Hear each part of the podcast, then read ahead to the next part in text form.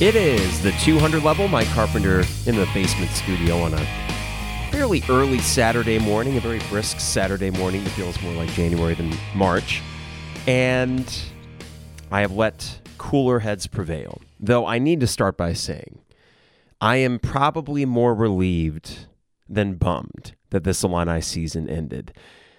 There was a tweet by Robert Rosenthal from Illini yesterday, and it said, for anyone, I'm paraphrasing here, but it said, for anyone that says they're happy the season's over, that's like saying, oh, I'm glad my girlfriend broke up with me.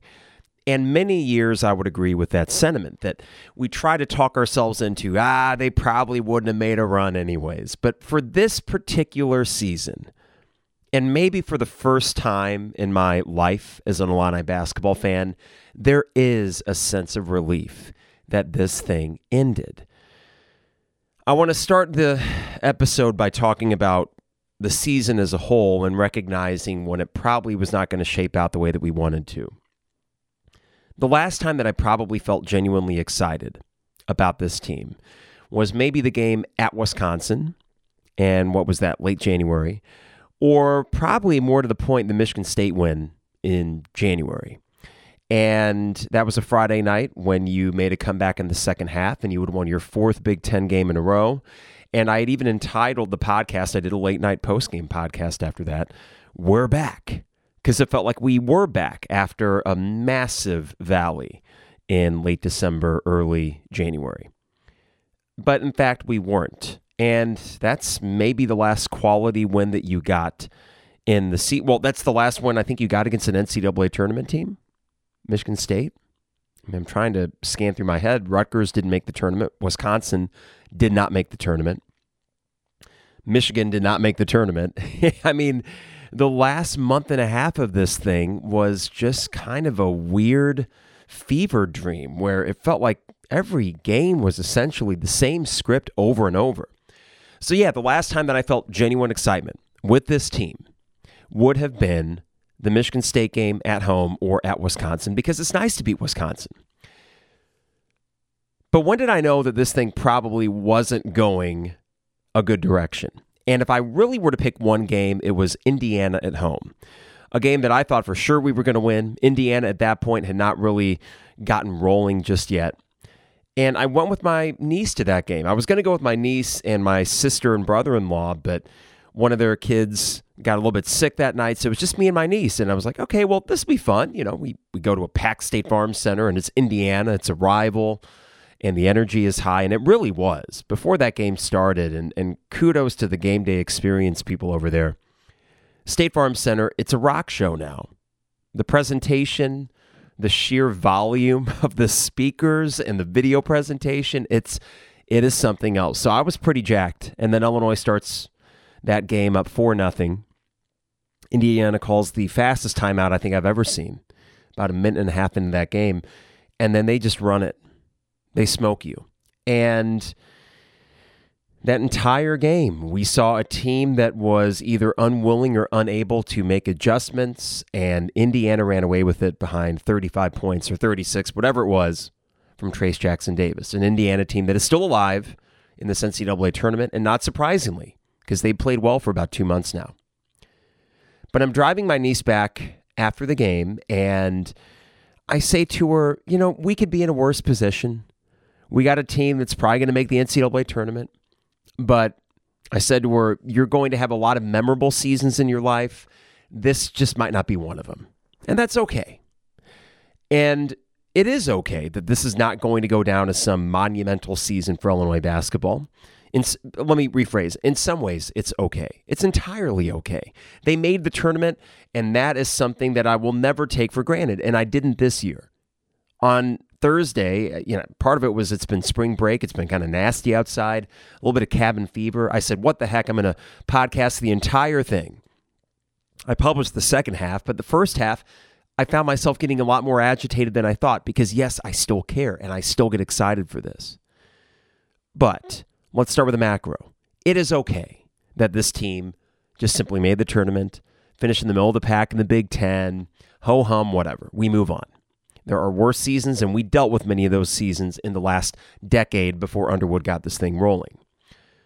But I do sit here on this Saturday morning, you know, almost 48 hours removed from that Arkansas game and 48 hours removed from the season, more concerned about the future of this program under Underwood than I have been since January 2nd, 2020. That was when Illinois got smoked at Michigan State. Two weeks before that, we had lost to Missouri in a very just half hearted effort in St. Louis. And on that January 3rd, I remember being in a, I mean, it was still my winter break. I think I had one more day. And I texted Trevor and Isaac, I'm pretty sure, an image that the basketball Twitter account had sent out back to work and it shows the guys in the weight room. And i at that point i was just really down on things. And i said eh, hashtag everyday guys whatever. They are not everyday guys. Now that hashtag is stuck. That is brad underwood's motto. I think we would agree that that was not an apt motto for this particular team. They were not everyday guys. They were not every half guys. They were not every four minutes before media timeout guys this was a very haphazard season. The lows were extremely low. The highs came early in the non conference, and I think sort of led to a mirage about how good this team really could be. And it was maddening and it was frustrating. And as the season dragged on, not very exhilarating. In fact, I thought it got kind of boring. If that is speaking from a place of privilege, fine. When you compare it to the last 10 years before Underwood got it going, yeah, it is a place of privilege. We're making the tournament. I appreciate that. When you recognize the fact that you have two banners and a retired jersey in the rafters in this relatively short amount of time, yes, we are talking from a place of privilege. But sports are very much a what have you done for me lately or what are you going to do for me? With Brad Underwood in this program, I do think there are valid questions going forward. We won't be able to address all of them today. We're going to have to wait for whatever players might be transferring out and what players might be transferring in. I still have some fairly positive feelings about how Underwood can adapt to this climate that we're living in. And especially after watching last night, the biggest upset in NCAA tournament history. I, I am thanking my lucky stars that as bad as things have gotten, I still trust Underwood in this era of basketball more than a guy like Matt Painter. I really do. But there is work to be done, and there are concerns that I have. We'll get to all that. Before we get too far into it, though, Got to remind you the 200 level is brought to you by DPDough online at dpdough.com. For all the best deals and prices, dpdough.com. I made a joke during the last podcast that you should order two calzones, get one to enjoy and one to do the Gallagher smash the crap out of it thing. Harry Black thought it was a funny joke, but he didn't know who Gallagher was. I thought that was amazing that Harry didn't know who Gallagher was. But the sledge-o-matic, right? DP dough, no, don't smash any calzone. Just eat them. And they will deliver a piping hot calzone to your doorstep, especially on this very cold weekend where you can just sit back and watch nothing but basketball. DPDough.com. Also, Dogtown Heating, Air, and Plumbing. Not too late to get a Lennox home comfort system. And when you do, you can get a $500 Visa gift card or a brand new hot water heater that is Dogtown Heating, Air, and Plumbing, your home's best friend at 217 841 4728. And State Farm agent Brian Hanson online at brianismyguy.com. Life, auto, home, business renters, you name it, Brian is my guy, and he can be your guy as well at brianismyguy.com. While I am relieved the season's over, I would love to have Brian come over today. I think it would have been Illinois, Kansas at like 4.15 in the afternoon, 3 o'clock in the afternoon. Would have been perfect. Would have been fun, right? It's basketball. But alas.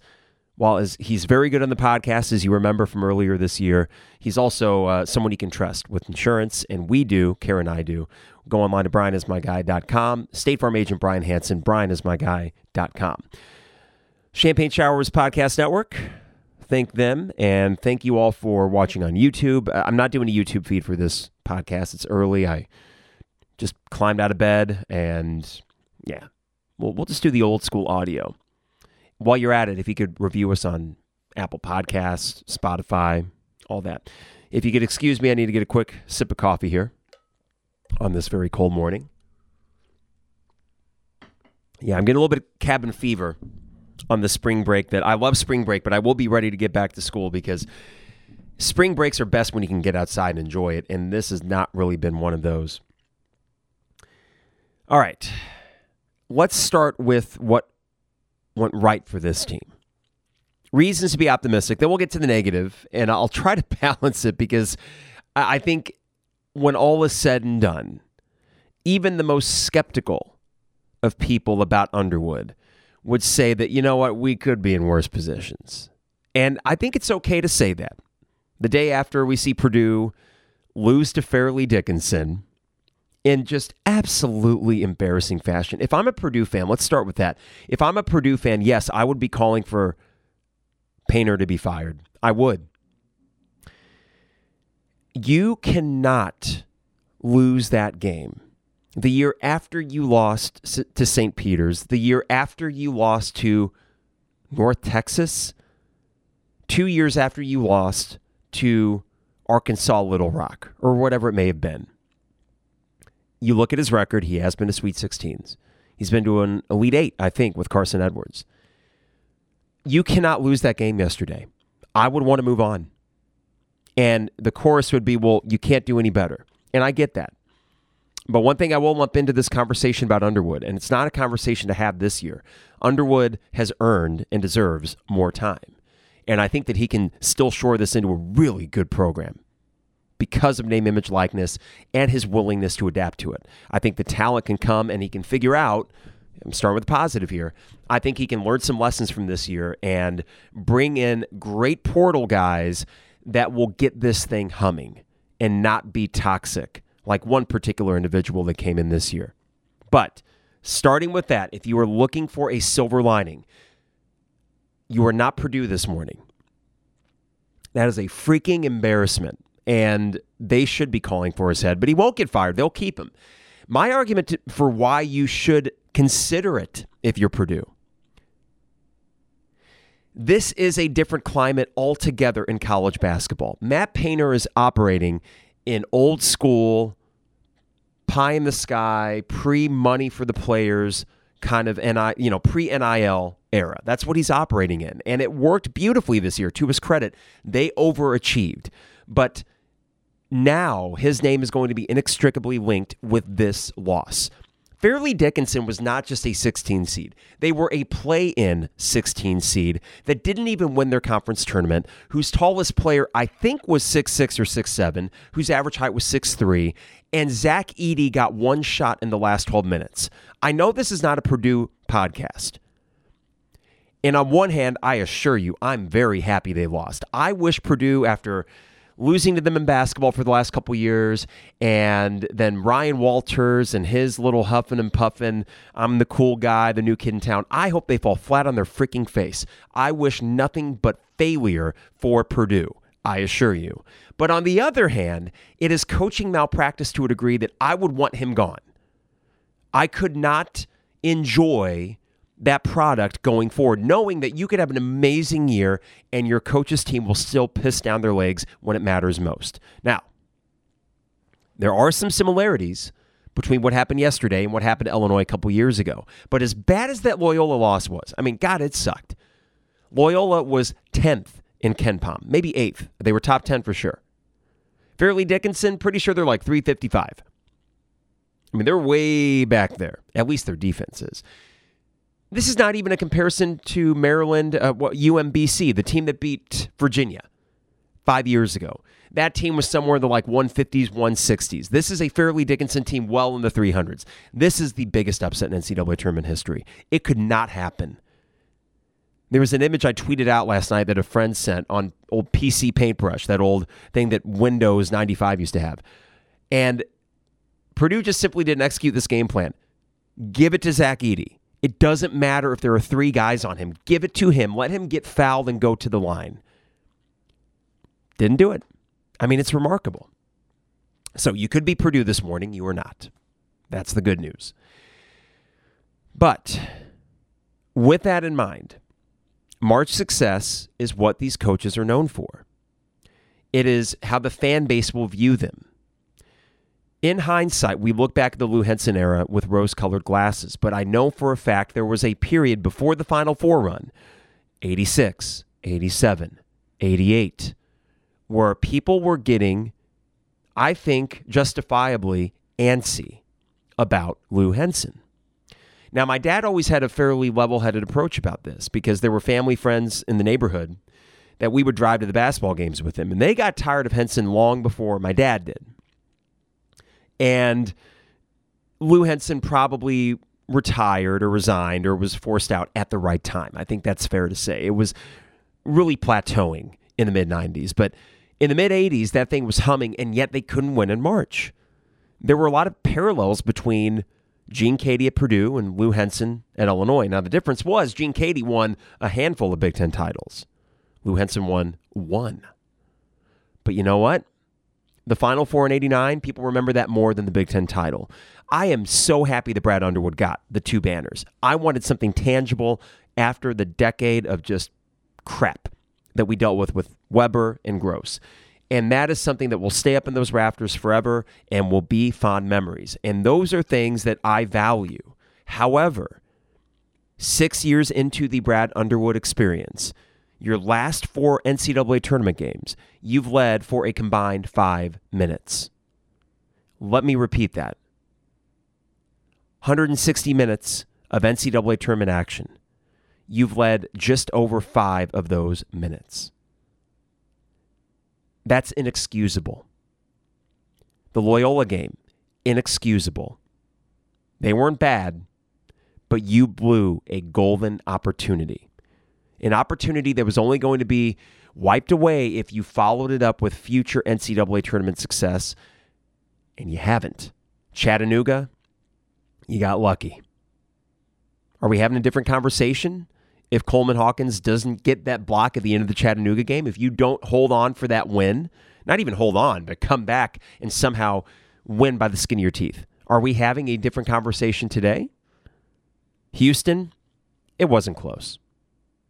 There was the RJ dunk and the technical, and you can argue that, but you were not winning that game. And yeah, Houston was good. But I saw a Northern Kentucky team put more of an effort forth in the first half than you did against Houston last year. And then this game, Arkansas. There was no excuse to not come out and play loose and play free and play fun because I'm watching these games and I'm seeing teams play loose, free, and fun. Other than Purdue, I've seen most teams do that. Why the hell couldn't you? Four NCAA tournament games in a row, you've led for five freaking minutes? So, what does that mean? Well, it means Underwood, to this point is not a good NCAA tournament coach. And that is an objective statement. And you could certainly make the case that there is not a big enough sample size. Eh, maybe.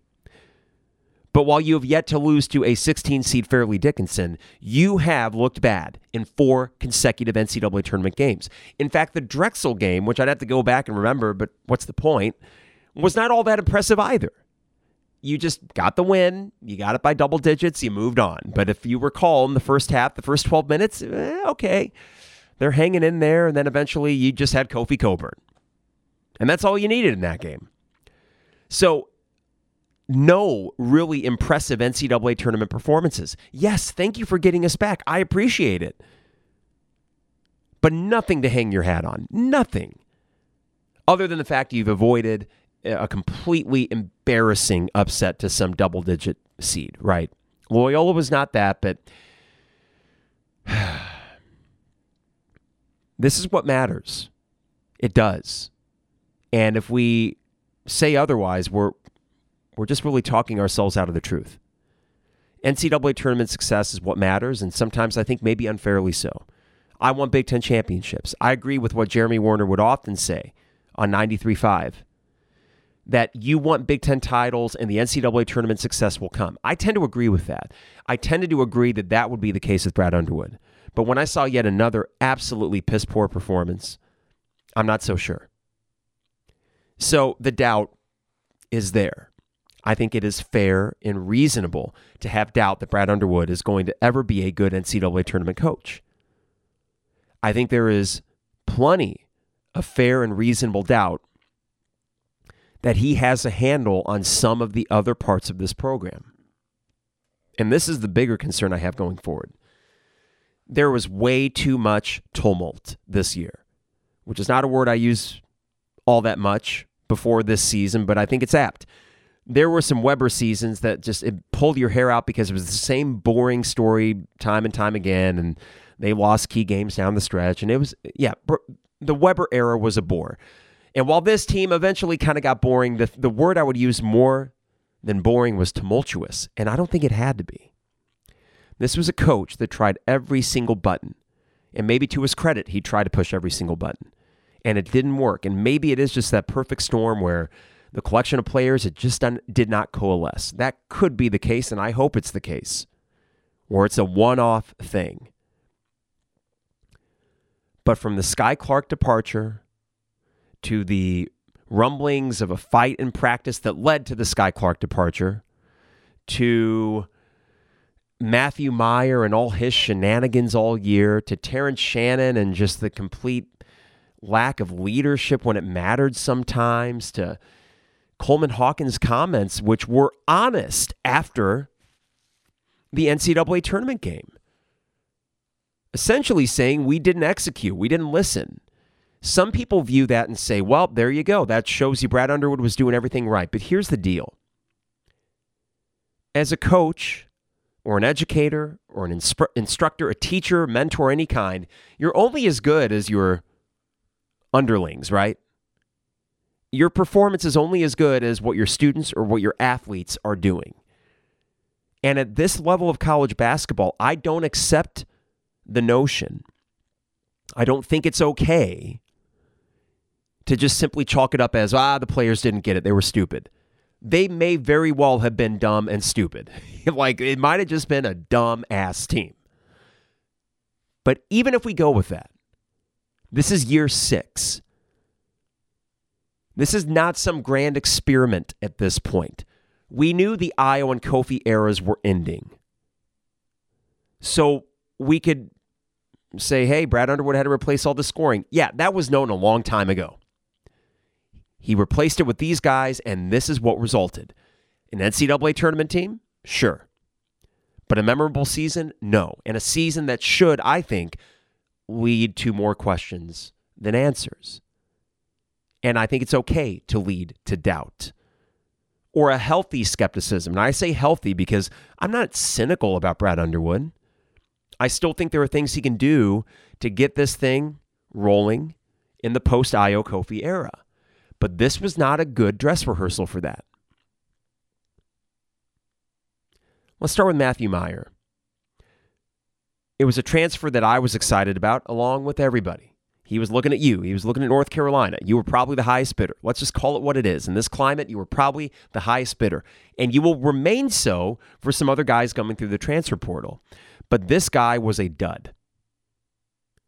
And I don't know if there's a list out there already of Illini players that you say their name and you're just, oh, well, he's on it for me. And he was all year, and I bit my tongue. But that performance in the NCAA tournament game, you should have known when he lost his damn shoe. And we play a minute and a half. The shoe is just sitting on the Illini bench. I don't know whether to blame the coaching staff for not tossing it to him or him not just going over and picking up his stupid shoe. But this is someone that just didn't give a crap. If you were to look at body language, that's what it was. He did not give a crap, at least relative to how much of a crap he should have given. This was a payday. This was, I'm a guest coming through, improving my draft stock, which he did not. But that was his goal anyway. I don't respect that. And I'm not going to talk about him like he's some idealistic version of a student athlete when we know full well that's not the case. He was traveling through to play ball and to work on certain parts of his game. There was a stat that I got from Trevor and Isaac. I think Isaac found it on t- Twitter. He attempted as many, or if, if not, maybe a few less two point shots this year than Alfonso Plummer did last year. Let me say that one more time. Alfonso Plummer, sharpshooter, undersized, comes in, makes, I think, the single season record for threes, right? he filled the role and he filled it beautifully. He attempted at least as many two point field goals as Matthew Meyer, six foot nine, future NBA player. That's laziness. That's all it is. It's laziness. I'm too tired or too bored or don't give a crap to actually take it to the rim. I'm just going to do a step back three. Occasionally it worked. Some games it helped you win. The Michigan State game I mentioned, you don't win without Matthew Mayer. But you know what? Every blind squirrel finds a nut. I thought it was an extremely disappointing season for the intangible qualities that you're asking for from a fifth year guy that came from a national title winner. He'll probably never step foot on this campus again. Why would he? That was a, I think, failed experiment. People could say you would have been worse without him. Are you sure? You would have looked different. But would you have been worse? His defense was subpar all year. The reason he got so many blocks is because guys continued to go by him time and time again, and then he could recover because he was a six-nine athlete. He could do that. Happened against Arkansas once. But that performance, I think, summed up everything you need to know about Matthew Mayer.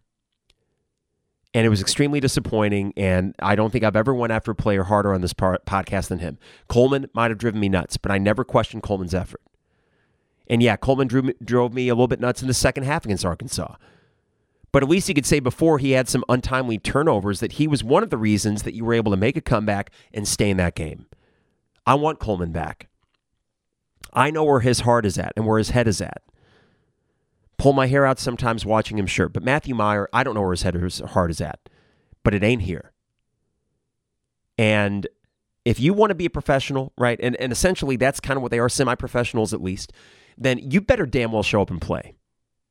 You better damn well lead by example if you're a 23 year old fifth year senior. I thought that was absolutely abysmal. He was rightly getting called out on Twitter. He should have been taken out a long time ago. And now I need to circle back to Underwood. You could have sat his ass on the bench a long time before that game. What kind of message are you sending to your players by continually allowing the monster energy drinking fool to just half ass his way through half of the games that he played? Because you know that's what was going on. And he let him play. Out of what? A feeling of obligation? This sense that we can't win without him? Bullcrap. If you're building a program, the everyday guys thing that you claim is your mantra, Brad Underwood, then you sit him on the bench more than just the last 10 minutes of the season. Kudos to you for doing that. The writing was on the wall. He had to sit. But that should have been done a long time ago to set an example. What's Mayer going to do? Transfer? No, this is it. He can't pull a Skyy Clark. What's he going to do? Withdraw himself from the rest of the season? No, he can't do that because then his draft stock, which is already sketchy at best, would get even worse. It was a failure by Brad Underwood to not make a stand earlier with Matthew Mayer. And we all know it, and we didn't say it. If you're Ty Rodgers, you know that you're playing twice as hard as Matthew Mayer most of the time. And yet there were still stretches late in the year where Ty Rodgers was not getting as much tick as he should have. Or Sincere Harris, last eight minutes of the Penn State game in the Big Ten tournament, I don't think Sincere was out there. Why? I don't know. I will live with those mistakes. I will live with losing one more game or two and getting in the play in game as long as you're doing it the right way and setting yourself up for future success. But you didn't do that. So, what price are you going to pay? I use Matthew Mayer as my whipping boy there. He was only the most egregious example of what was wrong with this team and what was wrong with Brad Underwood's coaching this year not instilling the culture that you needed. Coleman Hawkins saying all those things, he was pointing at Matthew Mayer among a few other players. I think Jayden Epsy might have been pointing at too for not running the plays needed. You can probably see, you know, read the tea leaves here as to which guys might be most likely to leave. And it's a damn shame. It's a damn shame because I think if you had a better handle on your program, this would not be happening as much as it is. Of course, there's going to be attrition and I will I'm getting it out right now so I keep a cooler head when we see certain names leave. And you know what, I'll I'll say that for a future podcast because to speculate there's all this smoke out there about certain guys, including one freshman guy. And if it happens, okay, fine. It's I, I, guess a little bit of it is well, it's just this climate of college basketball. But another part of it is it's got to stop. if you have a healthy program that one wants to play for, then this would not happen quite as much. Brad Underwood's too tough on him. Sometimes I think that's the case. Sometimes I think it's the case where these guys are softer than he might have anticipated. But when you see an exodus of players, and there will probably be a few, we could say, on one hand, well, they couldn't deal with the heat. Okay, that might be true. But on the other hand, talk about adaptability. You need to figure out what works for your players. If these are all the guys that you handpicked to be on your team and yet they continue to leave, what the hell is going on? You handpicked Andre Curbelo. You handpicked Adam Miller. You handpicked Alan Griffin. It's not like there was a mass exodus of players in year one or two. It has been every year you've lost a key cog in the system. And it will likely happen again this year. Why? So something's amiss. And the Matthew Mayer thing, the reason it pisses me off so much is partly on him, but partly on Underwood for not putting his foot down and saying, this will not abide. This cannot be the way that we're going to do it. And I owe it to Ty, and I owe it to Sencire, and I owe it to Luke, and I owe it to freaking RJ, who, despite all the yips that he had early this season, kept playing his butt off. I owe it to those guys. And I owe it to Coleman to not let this continue. Sometimes I watch these games, and I had someone last night tweet out, "Oh, I'm sure you'd be a great coach." After after I criticized, I said it was coaching malpractice that Purdue lost that game, and it was. And this guy said, Well, I'm sure you could do better. And then that's when I put out the little image of Zach Edey, stick figure, towering over the other five, much shorter stick figures. Give him the ball. Here's another very simple coaching idea. Don't throw out the same starting five in the second half against Arkansas that sucked at the beginning of the game. Stop doing that. This is not a regular season game. This is it. And yeah, you got it back within five with that starting five, and then you immediately gave it back. And you fell down by 17 points. You could have come out guns blazing in that second half with the younger, athletic, play their asses off lineup and pressured Arkansas into even more troubles. Because that Arkansas team, I'm sorry, they weren't that good. And this may not age well, but they are not beating Kansas today. Are you kidding me? A well coached, well rounded Kansas team is not going to lose to those jokers from Arkansas that, to their credit, played hard, but they're a mess. We just happen to be a catastrophe. That cannot be the expectation here. What are we going to do? Band aid on a gaping wound? Are we going to go replace one of the assistants with a Stephen Gentry like guru? I'm sorry, but Brad Underwood's making enough money to know how to coach his way out of a paper bag which he has not been able to do in these NCAA tournament games. And if that's harsh, I apologize. But you know, now that I think about it, I started off cool heads, but you cannot get embarrassed like that. The problems I have with Underwood stem not from talent acquisition and it probably won't this year. I think that they will have yet another fruitful time in the transfer portal. Name, image, likeness helps. They'll go get some guys, and I think he will learn a few lessons about I need these types of guys, not these types of guys.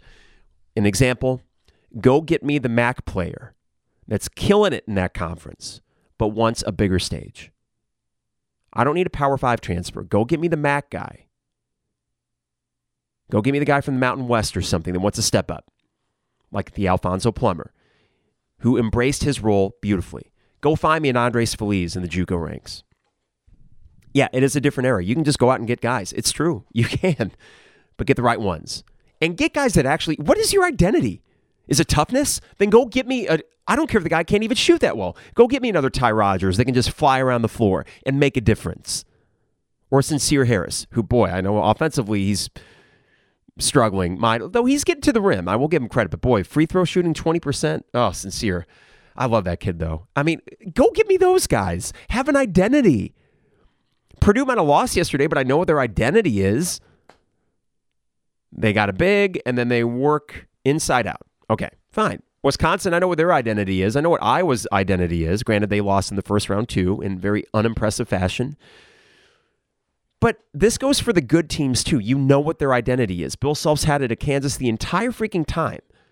They're tough as nails, right? And I don't expect Brad Underwood maybe to be Bill Self, though at my highest of highs with him, I thought he could be our next Bill Self. I'm not so sure that anymore. But first things first, you got to have an identity. You're the head coach. Instill your identity on your team. And this little mess this year, what I mean, God. I mean, we should have known on what was it, December 10th, Penn State. That was it. That's the season. Far more indicative of the season than the Texas win four days before. That was it.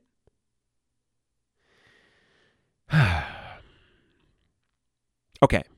So going forward, what do we need to have? I think you want Coleman back. I think Coleman could come back. It makes sense to me. Borderline second round pick. He can be the guy next year.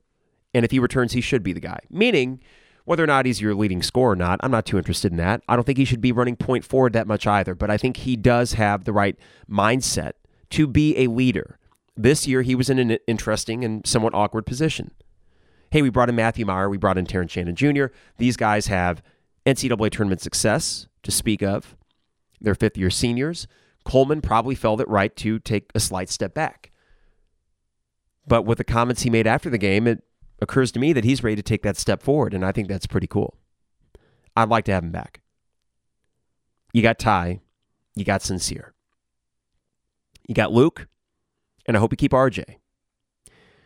So, what's your core that you're working with here for sure, right? I mean, best case scenario, you were looking at Coleman, you're looking at Luke. Hopefully, RJ stays, and I think he should. One thing Underwood did well this year is keeping RJ playing, not losing him and Sencire and Ty. There you go. There's way too much smoke. Way too much smoke about Dain and Epps. There is. And it's all over the message boards. It's not a secret anymore. So it's not like I don't have any personal sources on it, but there's when there's enough smoke like that, you can kind of read it, right? Before the Adam Miller thing, there was an indication, oh boy. Before Andre Curbelo, though, the writing was on the wall for that for sure. Okay, fine. I mean, Epps wasn't, let's say he moves on. Epps was pretty ineffective the last month of the year. I mean, even pre concussion, he was pretty bad. Defensively, not good. Though offensively, you're going to lose something, and you're losing that continuity in the backcourt if he happens to leave. Dain Dainja, though I think he'd have to sit out a year because he's already transferred. I'm not sure, but uh, he was lost. I don't know what the hell happened. So good, and then mm, so not good though I still think he could be a good player. I'd like to keep all of them, but that's probably not going to happen. You need a point guard. you just need it. Even when Jayden was good, he was a combo guard running point. You need a point guard. And there will be guys out there, show them the money, get them in here. Find me that tough as nails, scrappy six four point guard from the MAC. Give me, give me something. That's priority number one. Priority number two, shooters. Not going to address bigs or anything. I think Hansberry will be an immediate impact guy. Uh, I think you can figure it out with bigs.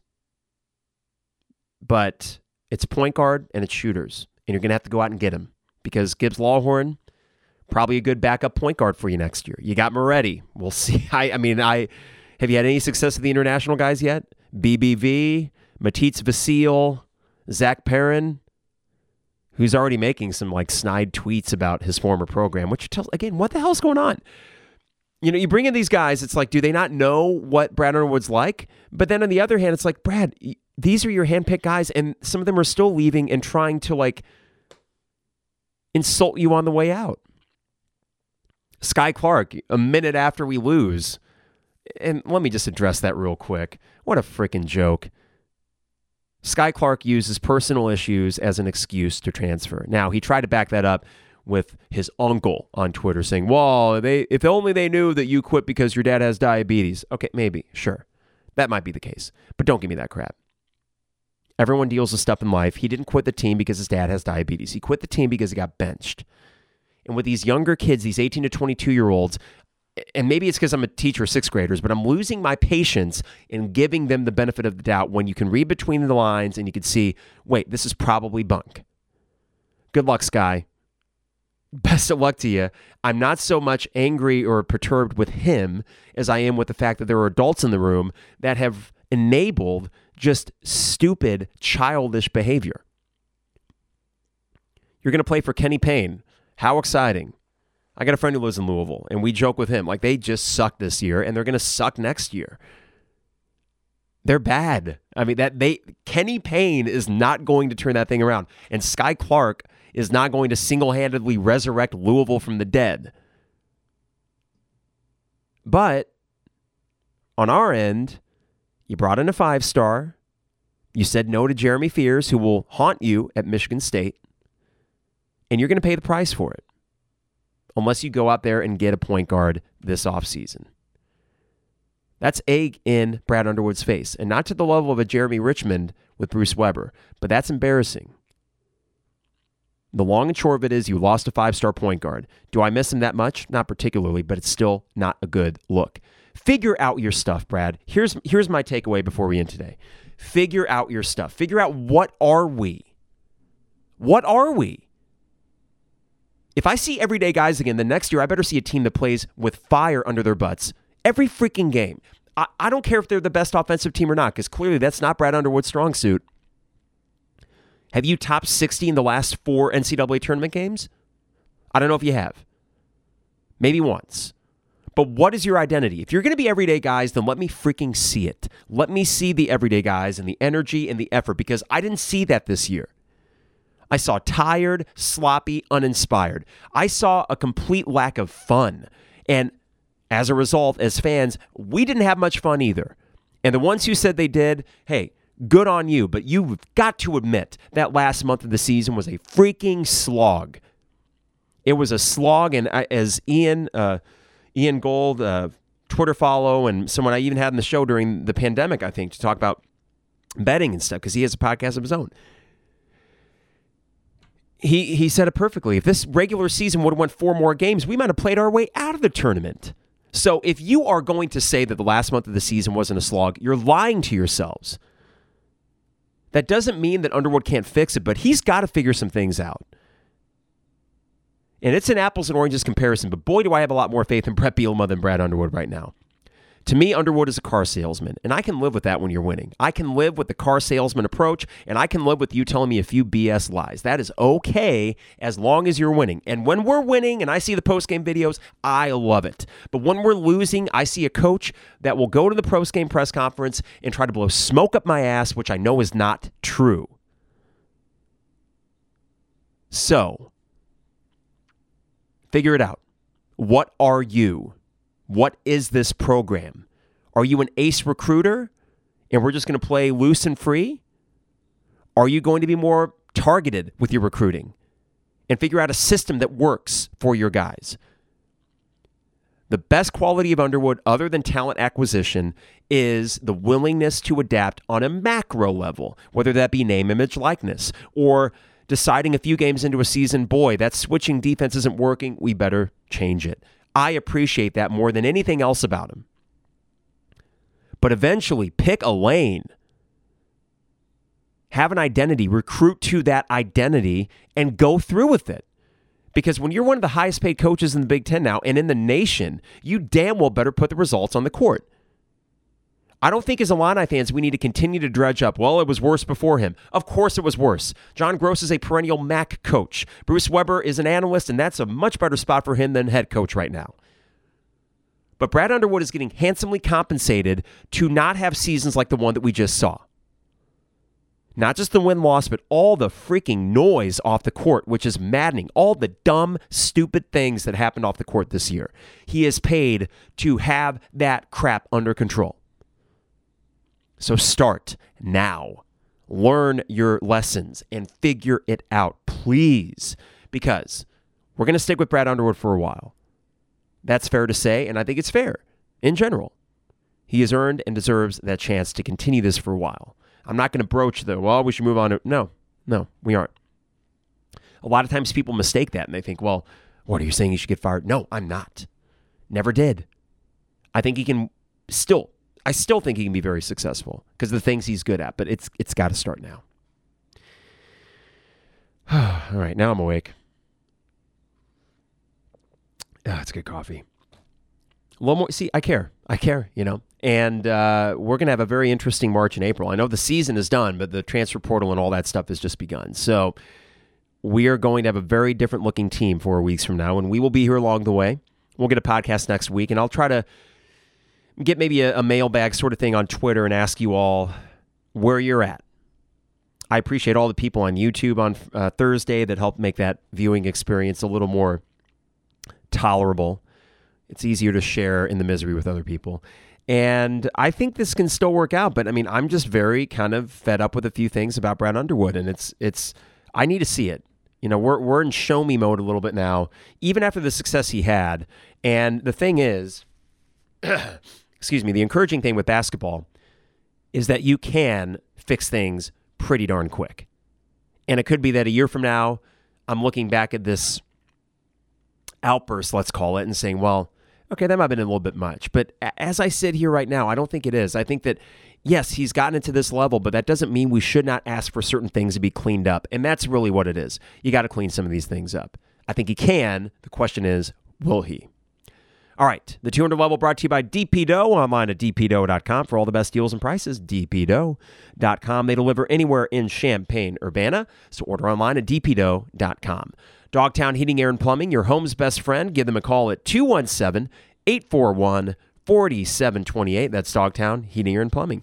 And finally, State Farm agent Brian Hanson online at brianismyguy.com. Life, auto, home, business renters, you name it. Brian is my guy, and he can be your guy as well at brianismyguy.com. We'll be back next week. I'm sure there'll be news percolating out of the Ubben basketball complex, and we will be there the entirety of this off season. Which is a very consequential one. In the meantime, stay warm this cold weekend by just watching basketball. It's been a great tournament other than the Arkansas game, and I'm excited to see these second round matchups today and tomorrow. In the meantime, stay safe, stay healthy. We'll see you soon, everybody. It is the 200 level.